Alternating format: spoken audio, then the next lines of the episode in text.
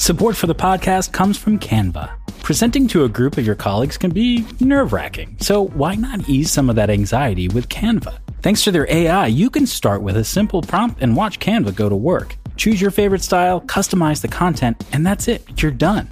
It's a serious time saver. Whatever you do for work, Canva presentations can give you a head start on your deck. You generate sales presentations, marketing decks, HR onboarding plans, you name it. Finish your deck faster. Generate slides in seconds with Canva presentations at canva.com, designed for work. Support for this show comes from Slack. You're a growing business and you can't afford to slow down. If anything, you could probably use a few more hours in the day. That's why the most successful growing businesses are working together in Slack. Slack is where work happens, with all your people, data, and information in one AI powered place. Start a call instantly in huddles and ditch cumbersome calendar invites. Or build an automation with Workflow Builder to take routine tasks off your plate. No coding required. Grow your business in Slack. Visit slack.com to get started.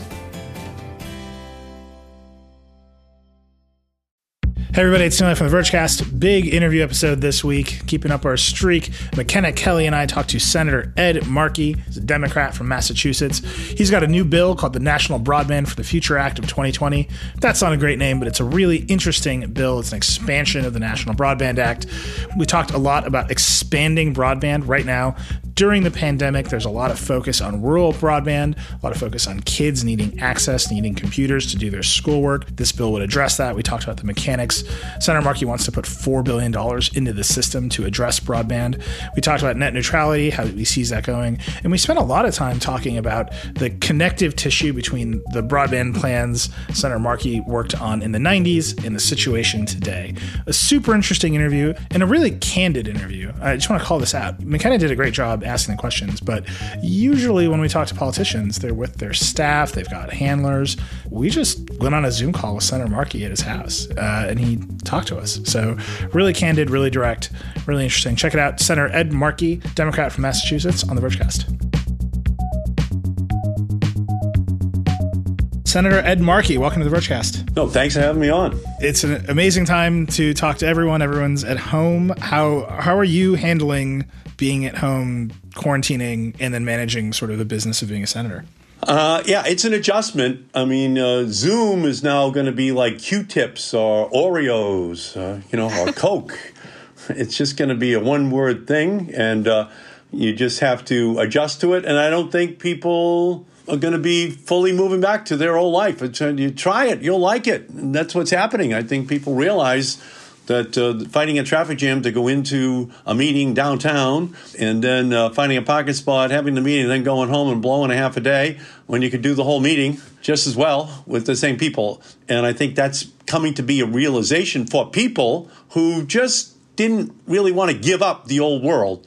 But since this has forced them to, I think that uh, we're going to see a big change after we get through this uh, in terms of how people relate to their place of work.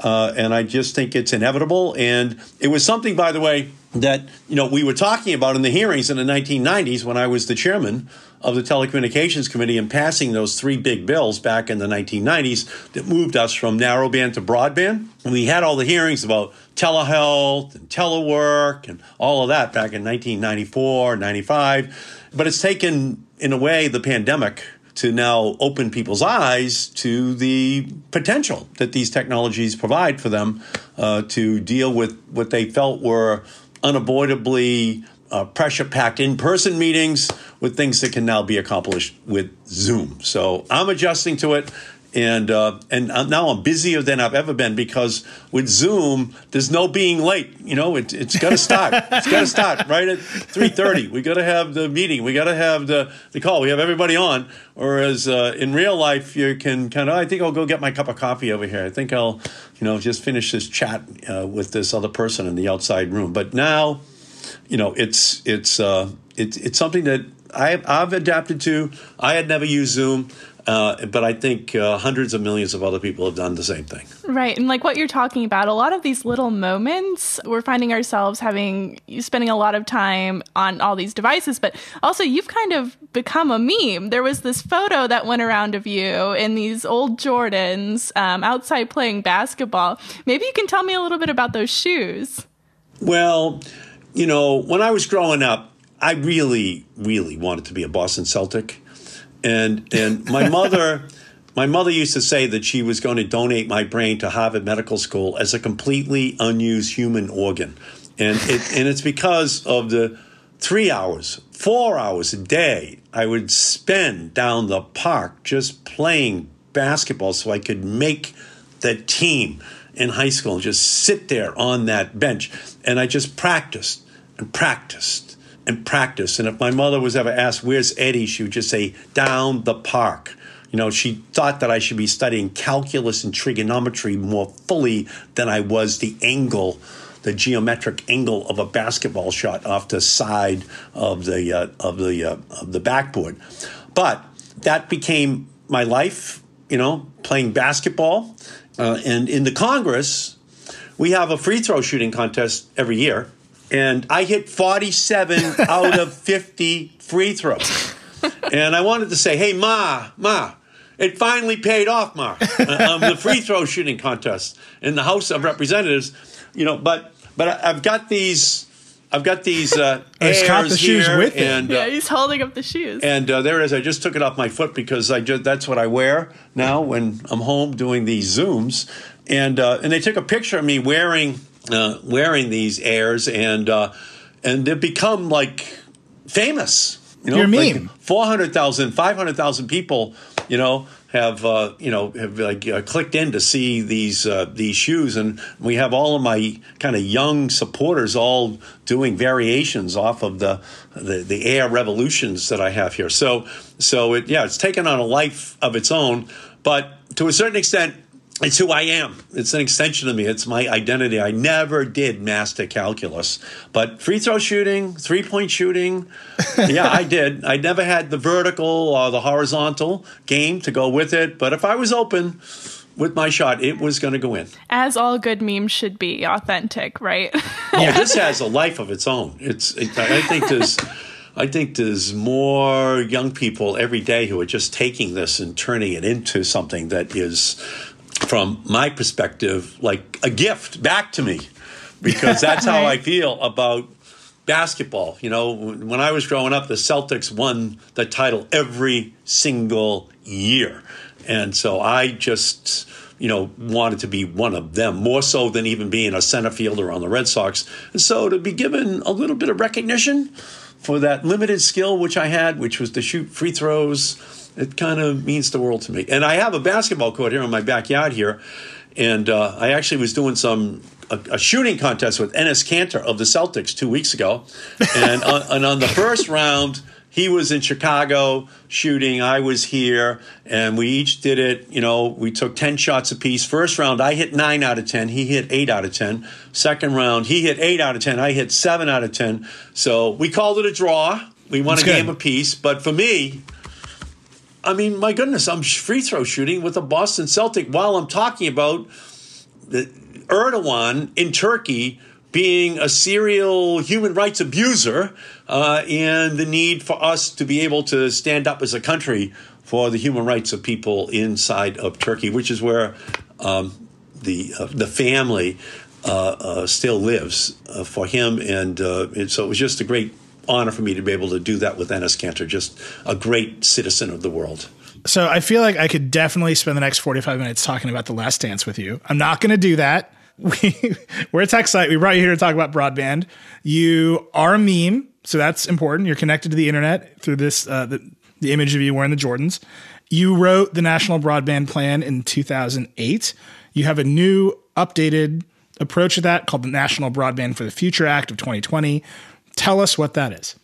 Uh, yeah, yeah, you're right. So back in back in 2009, I was able to include a mandate that the Federal Communications Commission had to land, lay out a broadband plan for the United States of America, and to do it in every single sector: agriculture, transportation, industry, uh, energy, you name it, education, healthcare. What's the plan? How are we going to uh, deploy and use broadband in the future? So I think what, and that plan is kind of the blueprint for what we've become in terms of the uh, broadband relationship to the American people. But this new broadband bill that I've introduced, to call for a new plan, is to look at it in the um, in the context of the coronavirus, in the context of how we're seeing a telescoping of the time frame in which it's going to take to, for us to move uh, more rapidly to this uh, new era, where the gaps are. We know that 42 million Americans just don't have access to real broadband. Uh, we know that 12 million kids in America right now don't have access, so there's a big homework gap.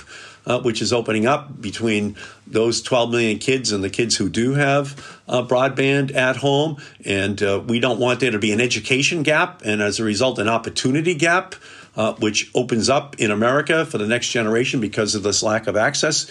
We actually don't know how long uh, it's going to take uh, for us to fully come out of this coronavirus uh, crisis that we're in, and it could have a, a, profound effect upon kids more than anyone else in the long run because of how it's going to be impacting their education. So it's in every area again, but let's take a relook at all these things in light of what we're now experiencing what's likely to unfold, and uh, and then put in place the policies that help us to best advance a broadband agenda for everyone in our country. So uh, the context in 2008 was obviously the the Great Recession. For a long time, I thought that was going to be one of the formative moments in my life. That obviously the scale of that curve has changed with the pandemic. But coming out of the Great Recession, we wrote some big plans. How are we going to change things for the future? We're obviously at a big inflection point again now. What did you learn from that process in 08 that you're bringing to this moment? Well, I think it is that people still don't think as much about the broadband capacity in our country, how integral it is, how transformed our economy is, our lives are. Um, the coronavirus is really making it clear to everyone the extent to which that has happened. Back in 2008 and 2009, what I was trying to do was to uh, lay out where all of this was then and where it could go if we put in place policies which encouraged uh, technological deployment in uh, each and every one of the sectors of the American economy. Uh, today, I see it almost as um, the tipping point where we're fully into the broadband era now because of the coronavirus. And I don't think we're going back. Uh, I think that everything has changed. I think we did telehealth in the past, but I think we're really going to do telehealth in the future. I think we did remote learning in the past, but we're really going to be doing remote learning now. I think we had work at home in the past. We're really going to have work at home in the future. So let's do the study. Let's understand what has to happen so that everyone in our country can be a beneficiary of it. Uh, because we're no longer going to be you know, kind of moving incrementally. We've just made a wholesale leap. Everyone is adjusting to it. And now let's see what the implications are. There are, I was talking today to Harvard, Harvard Pilgrim Health, to the Tufts Health, to Blue Cross Blue Shield. 98% of their employees are still home. And that would have been unthinkable. But they're still doing all their work to make sure that these insurance companies are still providing, you know, services to people.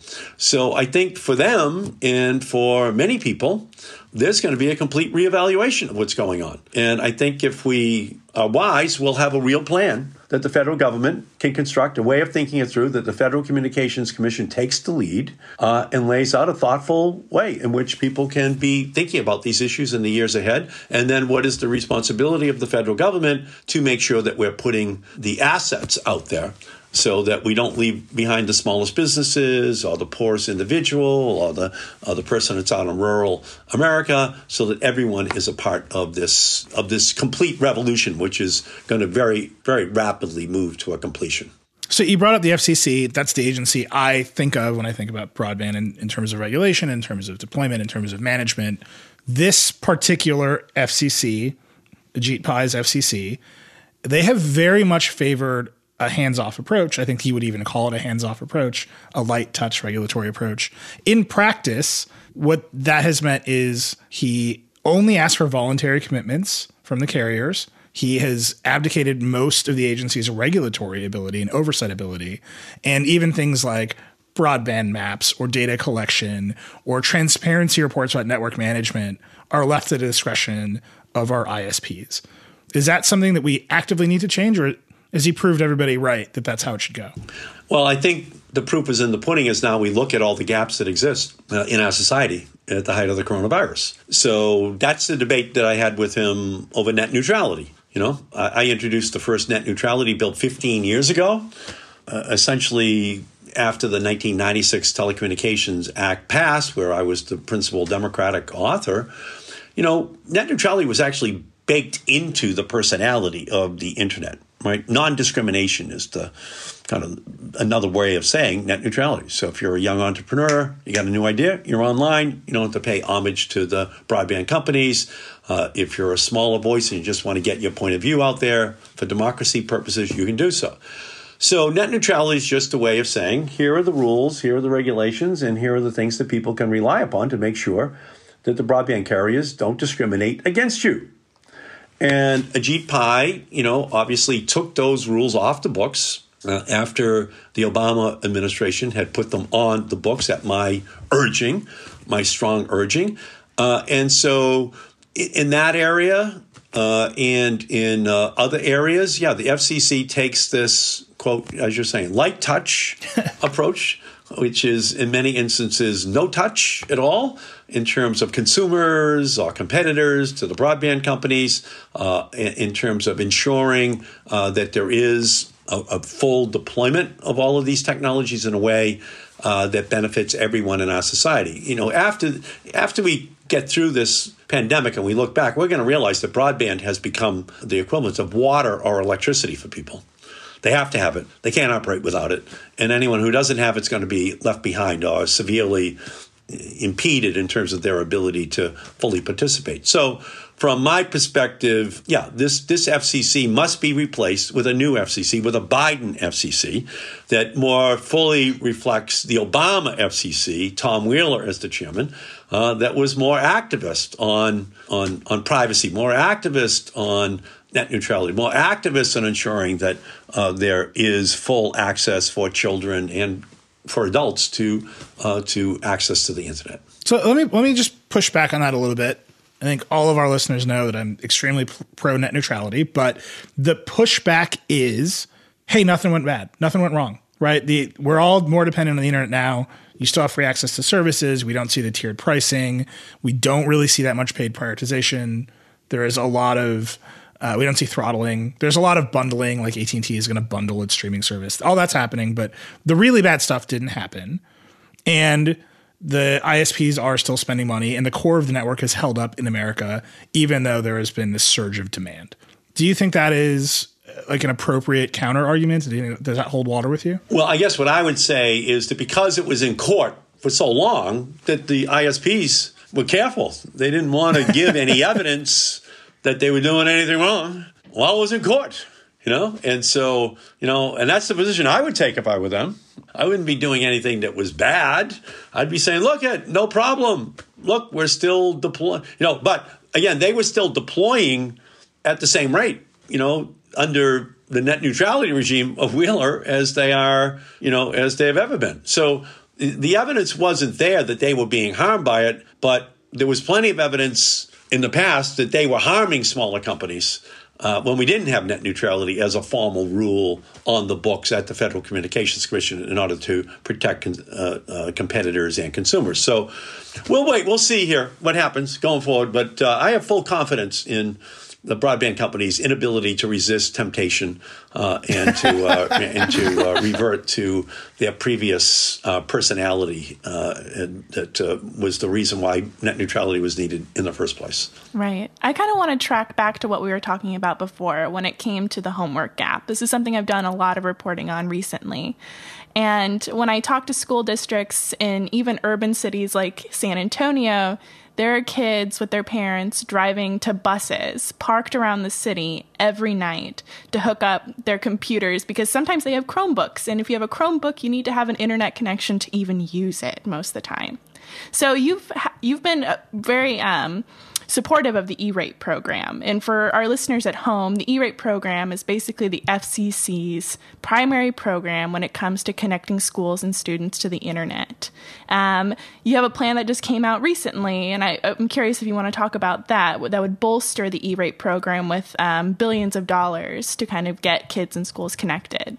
Yeah. So when we were doing those big telecommunications laws in the 1990s, and I was the lead Democrat. Yeah, the cable companies wanted to get into telephone. Telephone companies wanted to get into cable. Long distance wanted to get into local phone and into cable. Everyone wanted to get into other people's business, but they didn't want anyone in their business. So, what they wanted me to do, and what I wanted to do, was break down all the monopolies. Everybody can do everything. One big free for all. So the cable companies, telephone companies, you can provide video service, internet service, phone service, long distance. Everybody can do everything. So, and I knew that that was going to unleash a broadband revolution. It had to because everyone was going to have all these additional zeros and ones that they were going to be trying to send out through their uh, systems.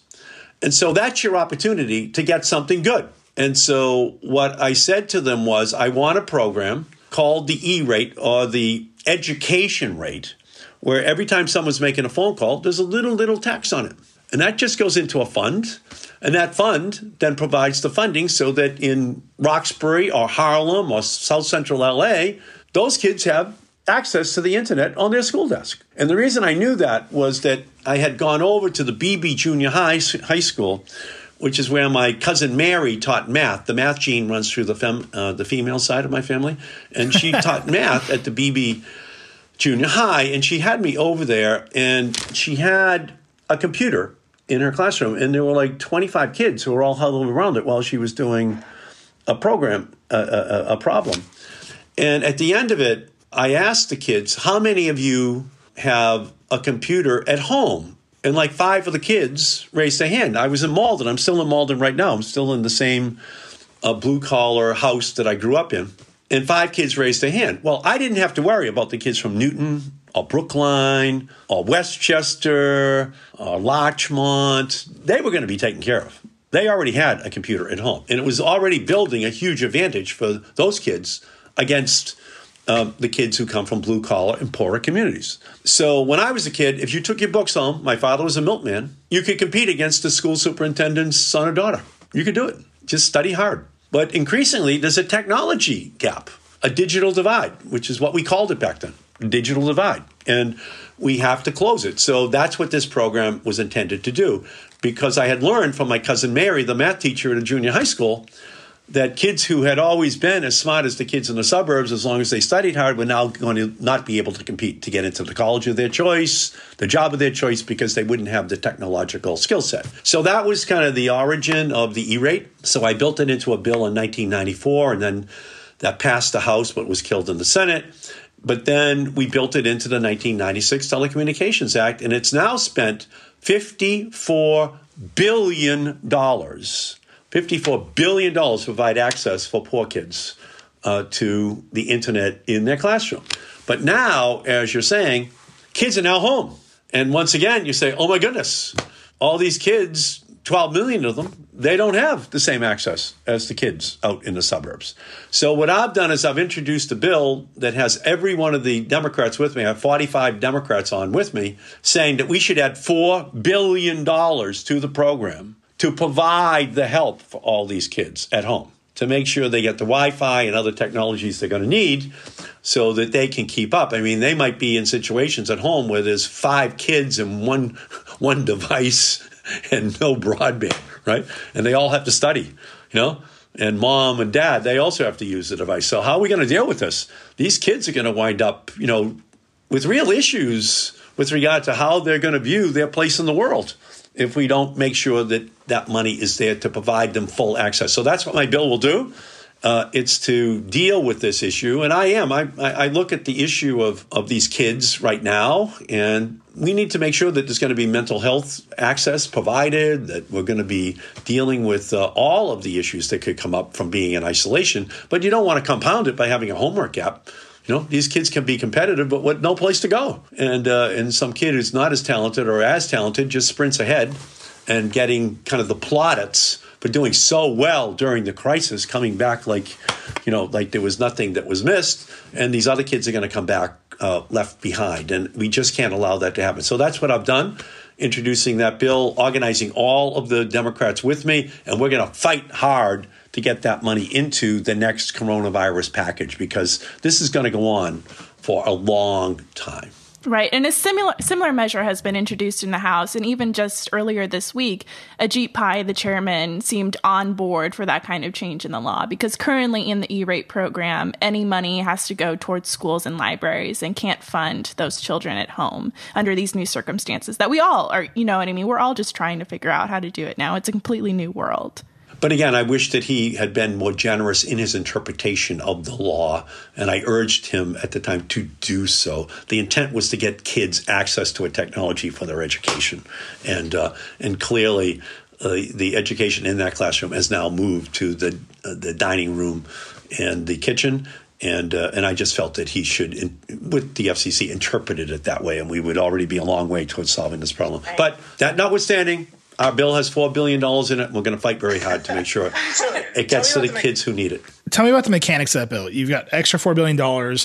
Do you want to give that directly to parents and students? Do you want schools to issue Chromebooks? Do you want to give it to AT&T and AT&T is going to cross their heart and hope to die they're going to give access to people? How do you want that to work? You know, well, obviously I wish that AT&T and Comcast and others were doing all this for free, you know, during the crisis, making sure everyone gets hooked up, making sure everyone has access to it. You know, but ultimately, you know, it, it's an FCC program. Right now, we send the money back to the cities and towns.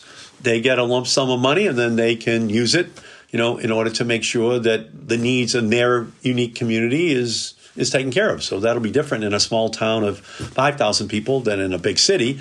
Uh, but uh, I think you'd have, I think we'd have to use the same methodology and then just make sure they get the funding. And now for them, how do you use this to, in order to make sure the kids have the Chromebooks or the Wi-Fi or whatever else they might need in order to be able to take advantage of the program? How does that play into something like the Universal Service Fund that the FCC also has? I we had uh, Commissioner Rosenworcel on the podcast a few weeks ago, you know, and she made the point. Look, America was able to get electricity to every home. America was able to get landline telephones to every home. Somehow we have left broadband behind, even though carriers promised us over and over again they were going to do it it would be great if the E-rate money could help kids get Chromebooks and Wi-Fi. But if they don't physically have a connection, there's still in the gap. They're still driving to parking lots. They're still waiting outside of school buses. How do you solve that problem quickly? Because that historically is not a fast problem to solve. Right.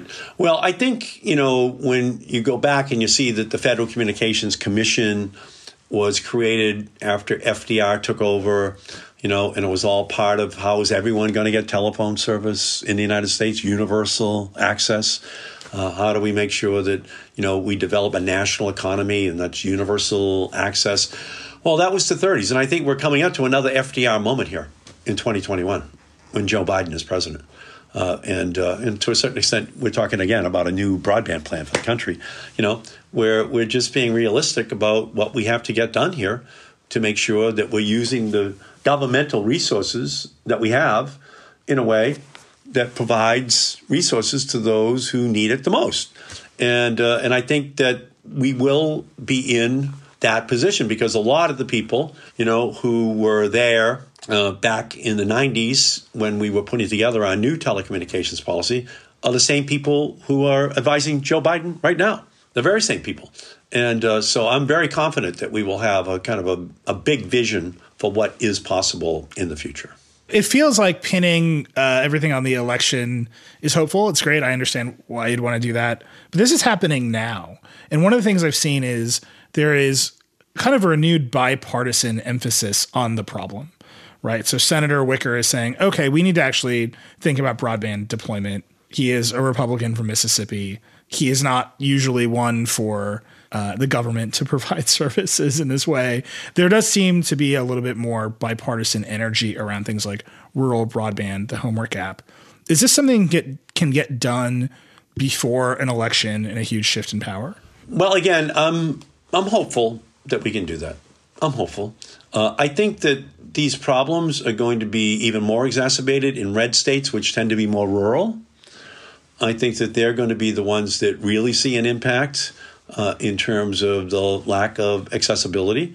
Uh, and again, it was bipartisan back in 1996 when we passed it for the first time. And I think the same thing has to be uh, true here that uh, we're going to need red state senators uh, who realize the necessity of of uh, having this technology deployed. And uh, and in fact, it's a it's a funny little story. Uh, I, I, did the 1992 law, which created the 18 inch satellite dish. Not one, we didn't have 18 inch satellite dishes before the 1992 law. So, so 35 million people now have the 18 inch satellite dish. But we had to give the satellite dish access to CNN and HBO, and those companies didn't want to do it. And the cable companies didn't want to provide access to the programming to 18 inch satellite dish. And I needed to do it so that everyone, no matter where they were in the more rural parts of the country or in densely populated cities where, you know, people, you know, might not have um, access to affordable cable. So the interesting thing was George Bush, the first George Bush, he vetoed the bill. Well, who was my ally? Well, my ally was Jack Danforth, Republican from Missouri, Orrin Hatch from Utah. Why? Well, because they have huge rural areas. And President Bush wasn't understanding this problem. And so he vetoed it, and they all voted to override his veto. And that's the only veto override of the four years of the first Bush administration. He vetoed 35 bills and 34 vetoes were sustained by the Republicans, and one was not because it was a technology issue. So there's there's a politics of technology aspect to this. And I think it's going to unfold, even as you mentioned, Senator Wicker, my good friend from Mississippi, that they can see it. They can see the, the broadband disparities. They can see the lack of deployment. Uh, they're hearing it from their own mayors, from their own constituents. So I kind of think we're back to an 18 inch satellite dish issue where once people see it, and they say, I could have access to that, and the cable company's not going to be coming all the way out here one more mile with their wire to reach my house, and they never will. So only the 18 inch satellite dish solves my problem. Well, I think we're going to have the same thing for broadband because I think that those rural areas are more in Republican than Democratic states, and it will give us a coalition where we can move forward successfully. By the way, the 18 inch satellite dish you, you keep referencing, I feel like our audience might be a little younger. That's a satellite dish that DirecTV and Dish Network use to right. build their companies, right? That's, exactly. That's what you're talking about. Which didn't really, it didn't exist. Right? They, they, they, they, Look, they people could, just want DirecTV. NFL Sunday Ticket is a very compelling political issue. My friend. You're, you're welcome. You're welcome. And uh, and if you want to get the NBA picture, uh, you want to get the so so you're welcome. So the the uh, you know glad to do it. And again, you want to create competition so that these companies all say, "Oh my goodness, if they're doing that and we don't do it, then we're going to lose customers." So, so I think that there's a rural component of this, the broadband issue, that's very powerful. And uh, and if we talk about an infrastructure bill this year, the president's been promising an infrastructure bill for three and a half years. I'm on the infrastructure committee. That um, we're going to build in a big, big piece, tens of billions of dollars for broadband deployment because that's stuff you can do. You can see where the need is. You can put people to work, uh, and I think that's something that we can uh, include on a, on a bipartisan basis. Support for this podcast comes from Canva. They say Rome wasn't built in a day, but you know what you can get built in a day? Your creative deck. You can generate creative decks to use for all your important presentations with Canva. Thanks to their AI, you can start with a simple prompt and watch Canva go to work. You want a sales presentation for a tech company? Done. Create an employee onboarding plan? No problem. Just type it in and watch Canva work its magic. You'll have generated options in seconds. Choose your favorite style, customize the content, and you're done. It's a serious time saver at work, so whatever you do at your job, Canva presentations can give you a head start on your deck. You can generate sales presentations, marketing decks, HR onboarding plans, you name it. It's AI for every department. It's easy to learn, it's even easier to use. And because it's built in Canva presentations, you can stay focused on the task at hand with no app switching. Finish your deck faster. Generate slides in seconds with Canva presentations at canva.com, designed for work. Support for this show comes from Slack. You're a growing business and you can't afford to slow down. If anything, you could probably use a few more hours in the day. That's why the most successful growing businesses are working together in Slack. Slack is where work happens, with all your people, data, and information in one AI powered place. Start a call instantly in huddles and ditch cumbersome calendar invites. Or build an automation with Workflow Builder to take routine tasks off your plate. No coding required. Grow your business in Slack. Visit slack.com to get started.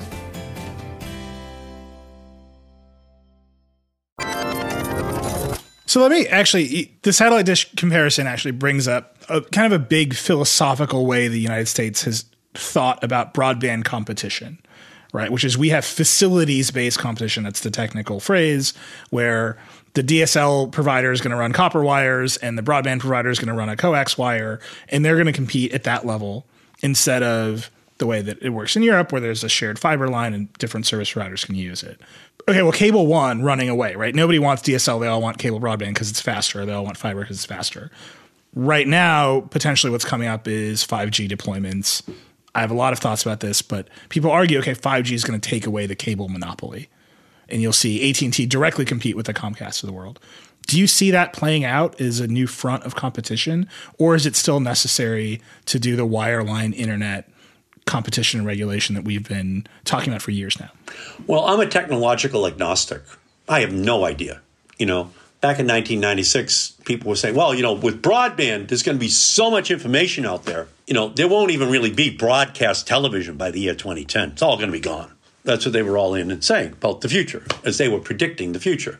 So it would be okay, in other words, for ABC to buy NBC. Wouldn't make any difference in the long run because there's going to be so much information out there, wouldn't make any difference. So what I always said was, why don't we wait and see if we still have ABC, CBS, NBC in 2010? then we'll decide how to change the rules, right? If it's necessary. But let's not anticipate changes that these prognosticators think are going to happen and change the rules before it happens. Before it happens. So I'm a kind of a belt and suspenders kind of a guy in politics. 5G, great. Show us what you got. Show us what, show us what you can do. Love to see it. Let me know when I got it in my hand. Let me know when I, you know, let me let me see what what additional stupendous benefits, you know, that we're going to have. But is it going to be in other words the difference between a black rotary phone and an iPhone? I don't know. You know, is it going to be the difference between this flip phone that I have that was, you know, a 1996 technology and, and this iPhone, you know, which is like a Apollo mission computer in your pocket? or is it going to be more like, oh, Apple's announced the most recent you know, iPhone and tries to market you to dump the one from just two years ago. I don't know the answer to that, and no one else does either. I hope it does. And if it does, we can change the rules. Do you buy the idea that, that it's a race to 5G? And if so, what happens if we come in second? I ask everybody this question. I'm very curious for your answer. Again, I, am just going to come back again saying, uh, yeah, we should be first. We should always be first. You know, America should always have a plan, uh, and the plan should be to be first. And that's what the laws that I got the opportunity to co author in the 1990s all did. You know, we moved rapidly. You know, in 1993, in 1992, it was the 18 inch satellite dish. 1993, I was able to move over 200 megahertz of spectrum for the third, fourth, fifth, sixth, and seventh cell phone license. That's what moved us from analog to digital. That's what moved us from 10 cents, from 50 cents a minute to 10 cents a minute. And then ultimately, all that spectrum is what Steve Jobs could look at. So I, I know that because we had a plan and uh, and on top of that was the 1996 Telecom Act, where we broke down all the monopolies and let everyone do what they wanted. So we had a dot com bubble by the year 2000, but I would just call it kind of a broadband bubble, right? We'd get it. Everyone had it. Some companies lost. Pets.com didn't make it, you know? I'm sorry about Pets.com, right? I'm sorry. There are a lot of losers, you know? Amazon wins and there were 500 other people in the same space they did not. That's, who cares, right? From the perspective of uh, the country, what you wanted was a broadband revolution. Well, we want a 5G revolution. We want a plan. We want to be first if we can be first, okay? But it has to be something that's articulated at the highest levels of the federal government. Uh, believe me, when I met with Al Gore and Bill Clinton in the White House in the 90s, they knew what they wanted to accomplish in terms of a broadband revolution. I'm not sure those conversations are going on in this Oval Office. I'm just not sure as he's watching Fox News and and, and uh, figuring out what the latest tweet is in terms of where it, he he's interestingly powerful because of the 96 Telecom Act. He can tweet, he can Facebook. You know, he can, you know, can, he can have his own little narrow slice of Fox cable news. All of it is all possible because of that revolution. Not that he knows it, but uh, but that's kind of the reality. so I guess a long way around is saying, yeah, you know, it'd be good to be first, but at the same time, there's still a big a big debate out there as to whether it's incremental, you know, or it's you know geometric in terms of the differences it's going to make in our society. So, we've just spent all this time talking about how to get people online. But a lot of your work in the Senate over the past couple decades has been work on privacy too. Um, and what we do once we do get people online. So, just last week, you voted no on the um, Patriot Act FISA reauthorization bill. Why did you cast that vote? Well, amongst other things, it gives the federal government access to everyone's browsing history. I mean, how's that necessary without going to a judge and saying that person over there is someone who we suspect of doing something? Can you give us an ability to crack in and get that information? Or we just did it on an emergency basis and now we're coming to you, but we felt that it was urgent, much less kind of across the board access to everyone's browsing history. Does that make any sense whatsoever? And so back in 1996, the last provision that got knocked out was something that I had built into that the House version of the bill, which was a privacy bill of rights for all Americans across all technology platforms. And because you could see we were going to go broadband. So let's build in the privacy up front. So that was the last thing that the Republicans in the Senate demanded be taken out. And what that bill pretty simply said was number one, you have a right to knowledge that information is being gathered about you. Secondly, you have a right to notice that it's being reused for purposes other than that which you had intended. And third, you have a right to say no. Knowledge, notice, no. And so that was kind of frightening to the big companies. So they got that knocked out last night, 11th hour, got knocked out. I was able in 1998 to create a children's privacy bill of rights for kids under for 12 and under. I could get that done. Uh, and that's still the law. That's called the Child Online Privacy Protection Act. That's my law from 1998. And we need to upgrade that up to 16, in my opinion, because we can now see the invidious impact that it has upon 13, 14, and 15 year olds. But what's also happening here is that it's a replay of the debates that we used to have back in the mid 90s as to whether or not the FBI should have like unfettered backdoor access to everyone's computers. You know, and that everyone everyone's computer that they purchase should automatically be kind of FBI ready. Well, we're just replaying that right That's now. That's not a sticker anybody wants. So. No, I agree with you. Okay, so the privacy and security, it's like, is the government doing or is it a private sector company? But either way, we've got like American rights here, privacy rights. You know, we have to we have to. It should be bipartisan. The libertarian right and the liberal left should be able to agree on this. You know, stay out of my life unless there's a reason, and the reason should be that there's a court you know, obtain warrant to kind of gain access to this information. You just shouldn't be able to blast through and take all of our information. So yeah, I voted no. I voted no. And and again, there's a Dickensian quality to the internet. It's the best of wires and the worst of wires simultaneously. it can enable, it can ennoble, it can degrade, it can debase. And so obviously the companies always go, look at this is this great? Look what we can provide to you. Sign up right now. You know, get this new service. And then when you say, well, how about some privacy? Oh, you have no idea how hard that would be. Oh my God. You just don't know how complicated that would be.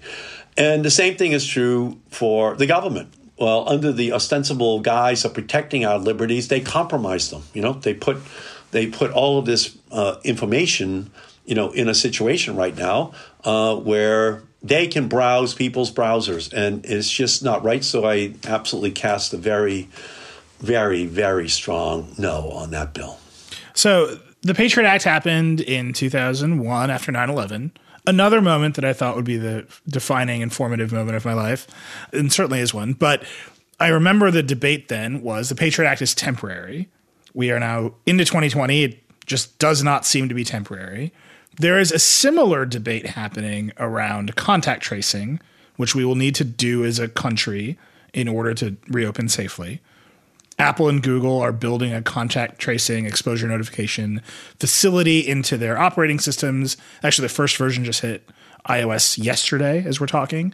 There's some pushback. Hey, we actually need to collect more data from these phones to make it effective. And it seems like another inflection point in privacy, where in order to reopen safely, we're going to need some data from phones in some fashion to do effective contact tracing. Do you think it's the same kind of moment as with the Patriot Act, where we're going to make this concession now because it seems like an emergency and it might last forever? Uh, again, you have to build in the safeguards up front. A healthcare crisis is something we have to deal with, but the long term privacy concerns of all Americans is also very important. You know, I played a big role in constructing uh, HIPAA, uh, the health privacy laws for the country back in the 1990s.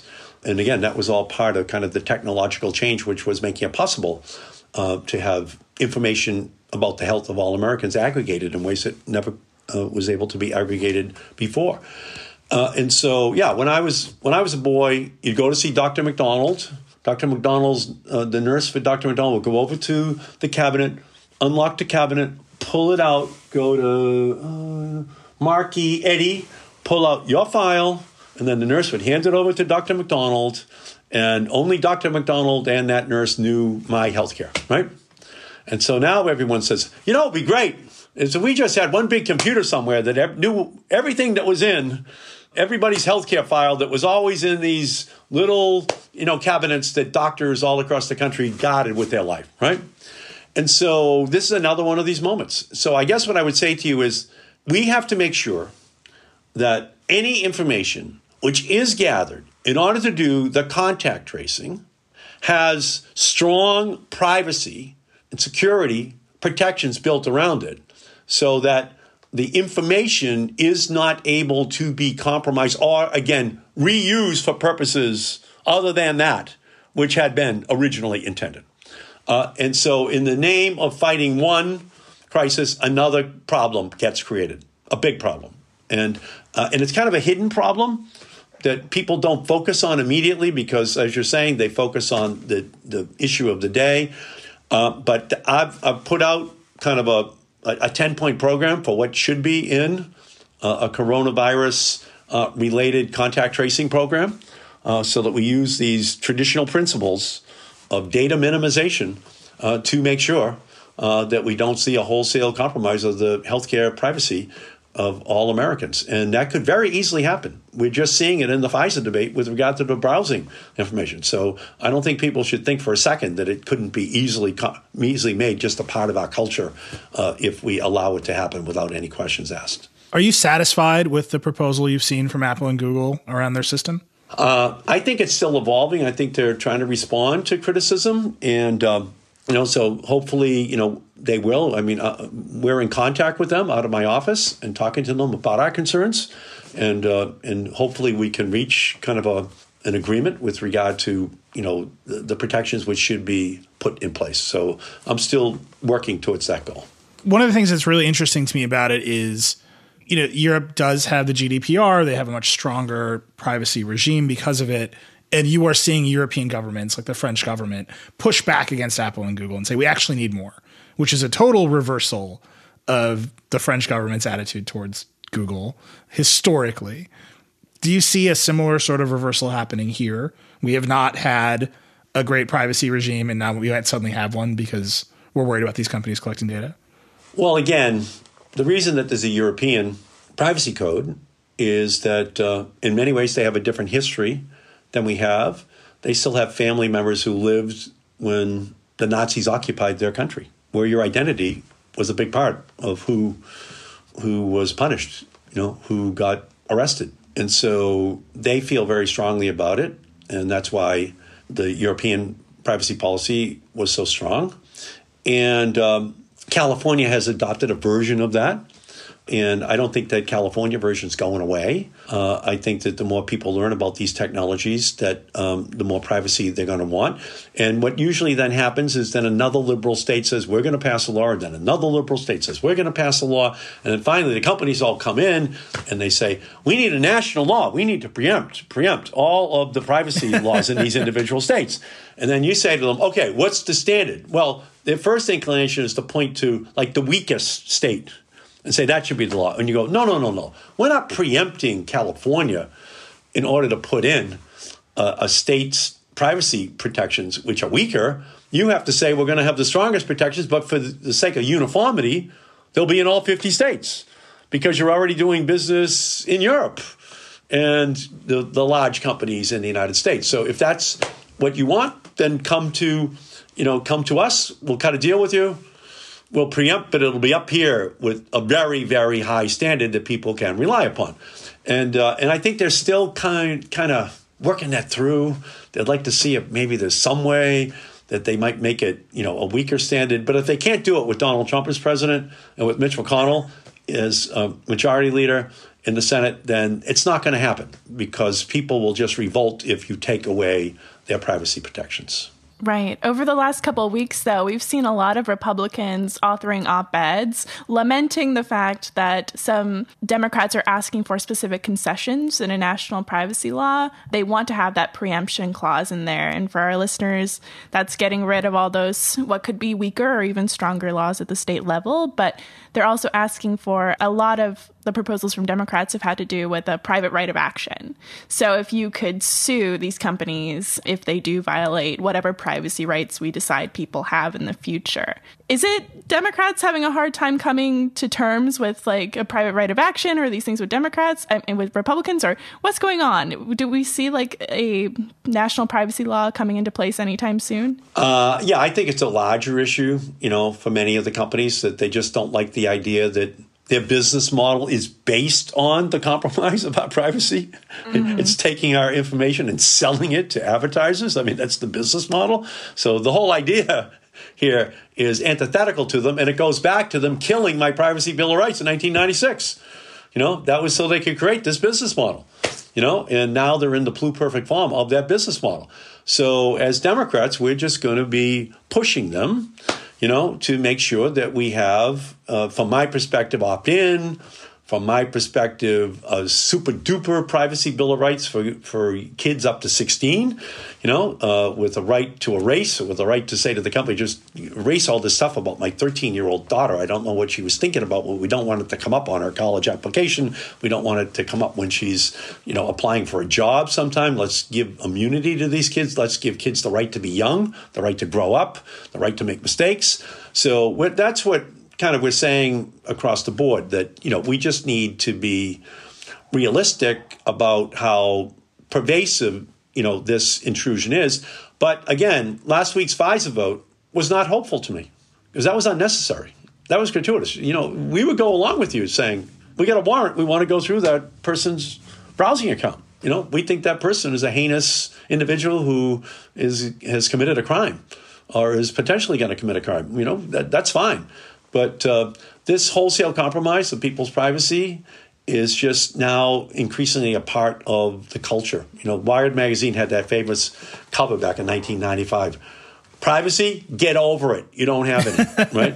And so that's kind of the motto of the federal government and the private sector. So getting a deal, coming back to your question, getting a deal on privacy, it's not going to be easy.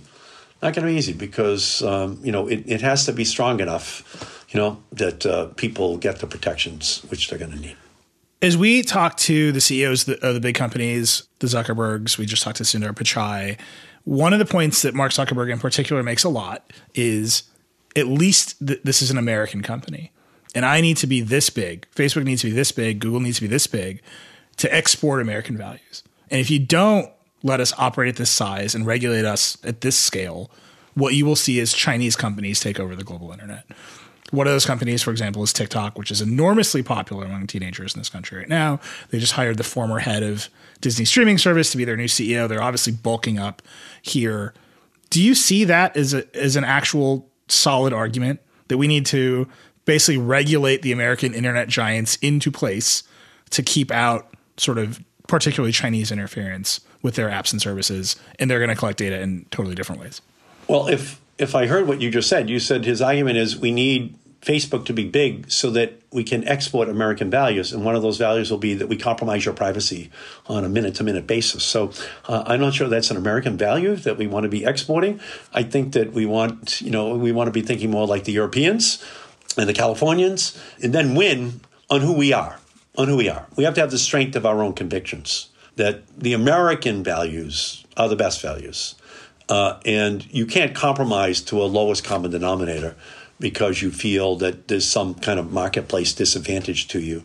You have to have just the confidence in your own ideas and your own ideals. And that's my hope for our internet industry, you know, that they realize that that's really what makes us great. And the Chinese have a plan, and we need our own plan. But it should be an American plan with American values. Uh, ultimately, that we will be able, you know, to um, convince the rest of the world that we are right. So that would be my answer. And I would say that it would be good if Facebook stepped up and just said, here's, here's what the Privacy Bill of Rights should be in America for everyone 16 and under. Just be the leader. Here's, here's the proposal. Here's what we want. You know, here's what the proposal should be for privacy for adults as well. You know, and, and I think to a certain extent that would then become something that was American born, bred, and ultimately marketed to the rest of the world. So, no, my answer is no. You know, we, we don't have to compromise who we are. We have to be more like us. In order to beat the Chinese, we have to be more like us. We have to stand up for what we believe in. We can already see that China wanted to be part of the WTO, but not part of the WHO. Well, there's a concomitant responsibility as trade and tourism increases. You know, if you're going to be a part of that, that you then have to notify the world right up front that there's a healthcare crisis coming. They don't want that responsibility. I do have one last question for you, just to wrap things up you're a sitting U.S. senator. There is an enormous conversation in this country about reopening, getting back to work, lighting up the economy again. What is your position on that, and what does the Senate need to do to to actually make that happen outside of sort of the patchwork approach that we're we're seeing right now? It's not a question of when we open. There is no date. It's only data, not a date. It's not when we open, it's how we open. So you can't open without massive testing. You just can't. And we don't have it. You can't open without massive contact tracing. We don't have it. You can't open without massive amounts of personal protective equipment for everyone in every workplace that's effective. We don't have it. So I think we have to be very cautious. We have to follow the science. Uh, we don't want to have a boomerang effect where people move too fast in too many areas of our economy, and then we just wind up right back where we started because we had a lack of caution. So, from my perspective, we can do it, but uh, it's only if we put in place all of those protections, which we know uh, are going to be necessary. And also, then ultimately be realistic that until we find a treatment or a virus, and we hope it happens soon, you know, that we're not going to have a normal and that we're going to have to be careful.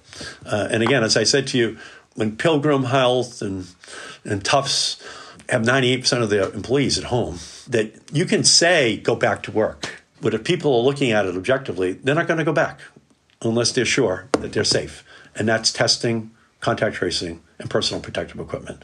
And it's still not there in sufficient quantities. That's when we will start to see the recovery. Well, Senator Markey, thank you so much for the time. That was a great conversation. We'll have to have you back soon.